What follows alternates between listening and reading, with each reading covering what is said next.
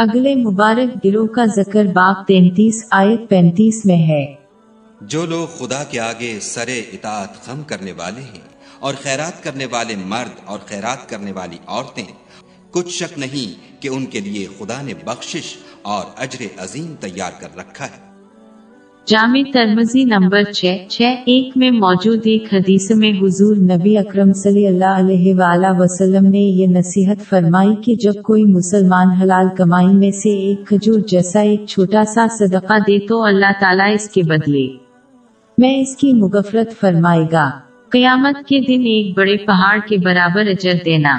پہلی بات تو یہ ہے کہ اللہ تعالیٰ صرف اس مال سے راضی ہوتا ہے جو حلال طریقے سے حاصل کیا جائے اور اسے حلال طریقے سے استعمال کیا جائے۔ کوئی بھی مال جو ناجائز طریقے سے حاصل کیا جائے وہ کسی بھی نیک عمل کو بگاڑ دے گا۔ جیسے صدقہ کرنا یا اس کے ساتھ حج کرنا۔ صحیح مسلم نمبر دو، تین، چار، چھ میں موجود ایک حدیث میں واضح طور پر تمبی کی گئی ہے کہ اگر کوئی شخص ناجائز چیز حاصل کرے اور استعمال کرے تو اس کی دعا رد ہو جائے گی۔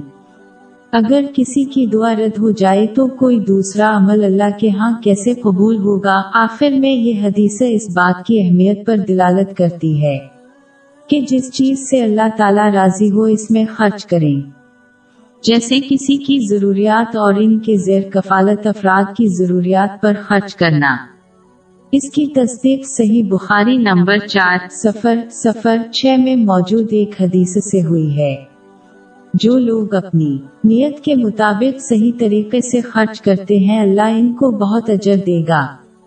یعنی ان کے اخراجات کا معیار اور مقدار کے مطابق نہیں۔ لہذا مسلمانوں کو چاہیے کہ وہ رسول اللہ صلی اللہ علیہ وسلم کی روایات کے مطابق اللہ کی رضا کے لیے خرچ کر کے اپنی نیت درست کریں۔ خواہ وہ کتنا ہی کیوں نہ ہو۔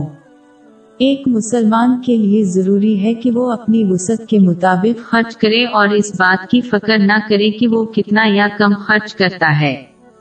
امید ہے کہ جو اپنی وسعت کے مطابق خرچ کرے گا، اس کو اللہ تعالیٰ کے لامحدود درجہ کے مطابق اجر ملے گا۔